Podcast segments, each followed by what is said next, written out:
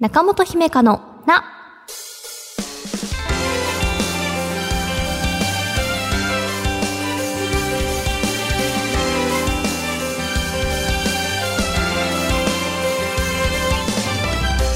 心理カウンセラーの中本姫香です。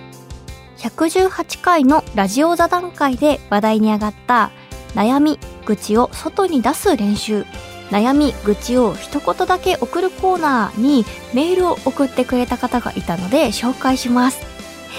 徳島県ラジオネームプチプチ谷織さん。人の会話にかぶせて自分の話をしだす同僚がいるのですが、悪気はなさそうなので注意できずにもやっと。なるほど。ありがとうございます。ね、こう座談会の中でこうみんなみんなで言ってたことをね送ってくださって。そしてこのね内容もまたスルーしてしまいそう一見あなんかまた話かぶってるなぐらいのね。でもそれをこう違和感で止まらせずちゃんとこうやって発散するっていうのが大事なことと思います。わかるってなりますしね。うんうん。こうやってね皆さん悩みや愚痴をこう外に出す練習一緒にしていきましょう。うんうん。不満とかね愚痴とかを一言だけ送る。送ることで誰かに悩みを相談しやすい自分を作っていくっていうようなこのコーナー。ちょいコーナーと言いますかね。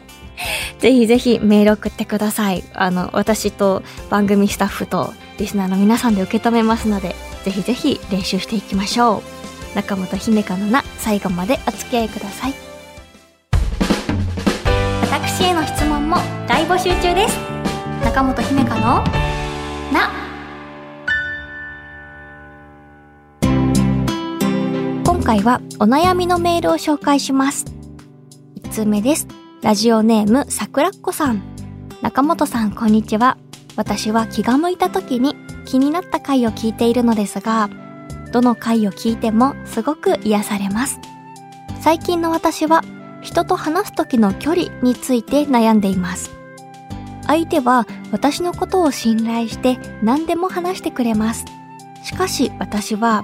自分が話したことを相手が他の誰かに言うのではないか。相手が SNS 上で話し会話の内容が私の知らない人に知られるのではないかと思ってしまいます。実際になったことはないのですが相手が絶対にしないということを信頼できずどうしても本音を話すことが怖くてできません。中本さんどうしたら相手を信頼して話せるようになるでしょうか？アドバイスをください。という桜っ子さん相手にどこまで心を許すかとかどこまで話すかのラインは人それぞれ違ってていいっていうふうに私は思いますけれどね。うん。でもこう桜っ子さんは何でも話してくれる相手を見ていてああ自分も誰かにこれほど信頼して話ができたらいいなっていう風に感じますかね。うんうん。相手のことをね人として信じてないわけではないけれどももしかしたらこう第三者に広まってしまうリスクも発生するよなとかね。うん。話さないことが一番の防御だよなとかね。うんうん。なんかついつい言葉に対して慎重になってしまうっていうところが桜子さんにはあるのかもしれないですね。うん、確かにこう話さないことが一番なんですか？この世にね自分以外の誰も知らない手段っていうことではありますが。でもなんかねこう話してみたいなっていうお考えがあるのならこういう自分の話をするのは少しだけ怖いけれどでもあなたのことを信頼してるから話してみたい気持ちもあるんだっていうのをそのまま言ってみるっていうのはどうでしょうかね？もちろんこう人は選んでこの人なら絶対大丈夫っていう人に対してこう最初から全部開示しようとせずに少しずつこう段階を踏んで踏み込んだ話をしてみてね。あ自分にとってこうちょっと話してみるってあなんか、うん、心地がいいかもなってなるのか。やっぱ怖いが勝つのかなとかっていうのをねお話ししてみながらバランスを探るっていうのはどうでしょうかね。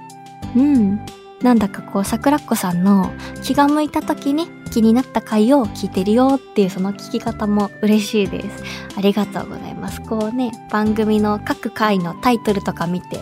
あ、ちょっと興味あるなっていうような回を聞いてみたりとか、好きなコーナーを聞いてみたりとかしていただいてるんですかね。ありがとうございます。そうか、信頼して話すラジオなんかもそうですよね。匿名だし、こう特定されないからこそ、ここで言ってみてもいいかなとかもあるかもしれないし。うんうん。えー、では続いてのお便りです。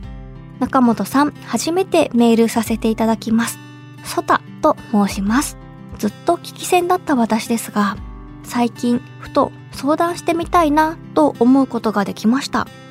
私の兄弟のことです。年の離れた兄弟ですが、同じ両親に同じように育てられたと思っています。なんやかんや未だに親に頼ってしまう私ですが、兄弟の人は高校を出て以来、親に頼らず生きていて本当にすごいなと思うのです。ですが、人生の節目節目で何かとトラブルに巻き込まれるというか、自分で飛び込んでいくのです。体をきれいにしたいと言って高級エステに多額の資金を投入し、その後その資金を得るためにビジネスを始めると言って有名なネズミ講にはまり、逆に多額の借金をし、次はそれを支えてくれるといった異性に傾倒し、ないお金を私から借りたりして、なぜか異性に生活費を援助し、自分の生活もままならなくなった頃に全てを失いました。その後いろいろあって兄弟の人は結婚し子供が生まれてから10年ほどは何事もなく過ごしていたのですが数年ほど前とある新興宗教にはまり老いや姪も勝手に入信させ私のことも誘ってきたのです実は若かりし頃兄弟の人に誘われるままにエステの話を聞いたりネズミ講に参加しておりました私も今はいい加減いい大人だし離れて住んでいるので入信はお断りしてきましたが、最近今度は新しいビジネスの話を聞いてほしいと電話をしてきたのです。自分ではうまく説明できないから、そのビジネスの話をしてくれた人と私を引き合わせたいというのです。コロナ禍で何でもオンライン化が進んでしまい、こういうことも気軽にオンラインでできるようになって嫌ですね。思い返してみれば、あの人はいつも自分の言葉では説明できない儲け話や健康になれると信じた話を私に勧めるのです。自分自身が何年もやってみて成功した等の体験ではなく、良さそうだから一緒にやろう。でも話は別の人から聞いてね。というスタンスなのです。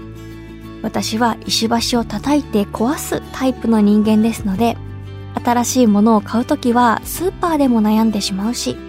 お菓子も新しい味を好んで試すようなタイプではありません。そんな私にめげず、毎回誘ってくるのもすごいなぁと思うのですが、ほとほと呆れてしまいました。どう考えても怪しいのに、毎回今度こそと思うのか、懲りないのか、学習しないのか。なぜあの人はいつもそういうものに傾倒してしまうのか？そしてそれになぜ毎回私を誘うのか？兄弟だから断らないと思っているのか？とか、兄弟仲は悪くありません。こういった誘いも嫌い合っていないからこそなのかな？とは思うのですが、もうお互い独立した生活をしているのだからこそ、線引きは必要なのでは？とも思います。心理的に何か説明のつく言葉や意味があるものなのかなとふと思い立ち、このようなメールを書かせていただきました。中本さんも姉妹がいらっしゃいますが、こういうのどう思いますか？私はもう LINE ブロックしようかなと思っています。ここまで読んでいただきありがとうございました。またラジオを聞かせていただきます。という、ソタさん、丁寧に書いてくださってありがとうございます。こういったね、細かい状況説明って、こう、ポッドキャストならではできることですし、うんうん、そして何か全く同じ人生、同じ兄弟構成でないにしてもね、あ、そんな方もいるんだなとか、あるいは自分もちょっと似たことで悩んでいるよっていう方にとって何か考えさせられる、えー、人間関係、メールだなっていうふうに思いながら読んでました。この兄弟の人っていう表現の仕方に、ソタさんのね、その兄弟さんに求める距離感が現れているような気がしますね。同じように育てられて同じものを食べて大人になった兄弟って言っても違う人間なんだなっていう風にそんなこともまず思いましたえっ、ー、とメールを読んでの私のそのソタさんの兄弟さんに対する印象としては怪しいところに飛び込むスリルが快感でついっていうよりはその怪しいとか提示される金額が身の丈に合ってないとかっていう意識がそれほど高くなく純粋にこれは自分にとっていいことであるって思って毎回参加っていうんですかねしていらっしゃるのかな。うん。正解はねご本人にしかわからないところですけれど。そのね一方でソタさんは一つ一つの判断を慎重にするタイプの方でねそんなソタさんからしたら兄弟さんのその行動力とか自分を巻き込もうとするパワーとかが不思議だなーって感じなんでしょうかね。こう、親に頼らずね、生きているっていうことなので、えっと、兄弟さんが。なので、親御さんのことは誘わないんだなとかも思ったりしながら。メールでね、心理学的に、あの、兄弟さん、この説明、なんか、キーワードあるんですかね？っていうことでしたが、この説明がぴったりっていうのは難しいような気が私はしています。と言いますのは、まあ、例えば、良さそうなものを一緒にやろう。でも話は別の人から聞いてねっていうスタンスだっていうお話ありましたが、その説明を他の人に託すのを自分じゃうまくその言葉で説明できる自信がないっていう言葉で伝えるのが苦手なだけでこうピュアな心でソタさんを誘っているのかソタさんにも良くなってほしいっていうまっすぐな気持ちなのかそれともそのサービスとかビジネスとか人とかをソタさんに引き合わせるのが目的で手段が強引でも少々強引でもいいやっていう考えなのか後者ならなんかその思いやりとか気遣いが、うん、あんまり感じられない印象を受けますし、うん、じゃあその前者のねピュアな心ならいいのかっていうとそれはそれで判断能力とかそれを聞いたソタさんがどう思うのかっていうところの想像力は、うん、少し乏しい感じもしてしまいますかね。うん。あとはその、まあ、これだって思ったものに傾倒しているように、ソタさんには見えるっていうことですけれど、なんか一つのことに盲信する人って、自分っていう軸がしっかり確立しきれていないようにも見える一方で、こう、自分の確固たる正解に、この考え、ビジネスがかり当てはまるっていうものがあったからとことん追求するんだっていう見方もできるのでそう思うとこうめちゃくちゃ自分軸はしっかりしているのかなとかうん。なのでこう、ね、心理学的にこういう状況なんじゃないっていうのをこのメールだけでは、うん、はっきりと言いづらいなっていうのはあの思ったりはしました。うん。こう自分一人のね幸福を追求するならばそれは自由ですけれど手段もねいろいろありますけれどでもね、おいっ子さんめいっ子さんや、その兄弟であるソタさんの意思を、うん、若干こう、なんていうのかな、大切にしていないようにも聞こえるので、社会性っていう面では少々心配ですね。うん。過去にね、ソタさんはお金を貸していてっていうのも、兄弟さん一人の力では完結しきれていないですもんね。生活が破綻していてもやめられないっていうのは何事においてもやっぱりいいとは言えないなというか若干心配だなとは思ってしまいますうん人間関係の線引きに関して言葉で何度伝えても伝わっていないようだから LINE をブロックしようかなっていうのはありだと思いますけどね。うん。兄弟とか家族のつながりっていうのは簡単に切れるものではないので緊急時には LINE 以外でも、まあ、行政とかなんか何らかのところから連絡が来るルートはあるのでね。なのであくまでソタさんの穏やかな生活と兄弟さんっていうのは相入れないのかなっていうふうに思ったので。なのでそれをこうなんか冷たいなとか兄弟なのにっていうふうに私は思いません。うん。親子とかね兄弟ってなると。なんか健全な線引きのラインが曖昧になってしまう人っ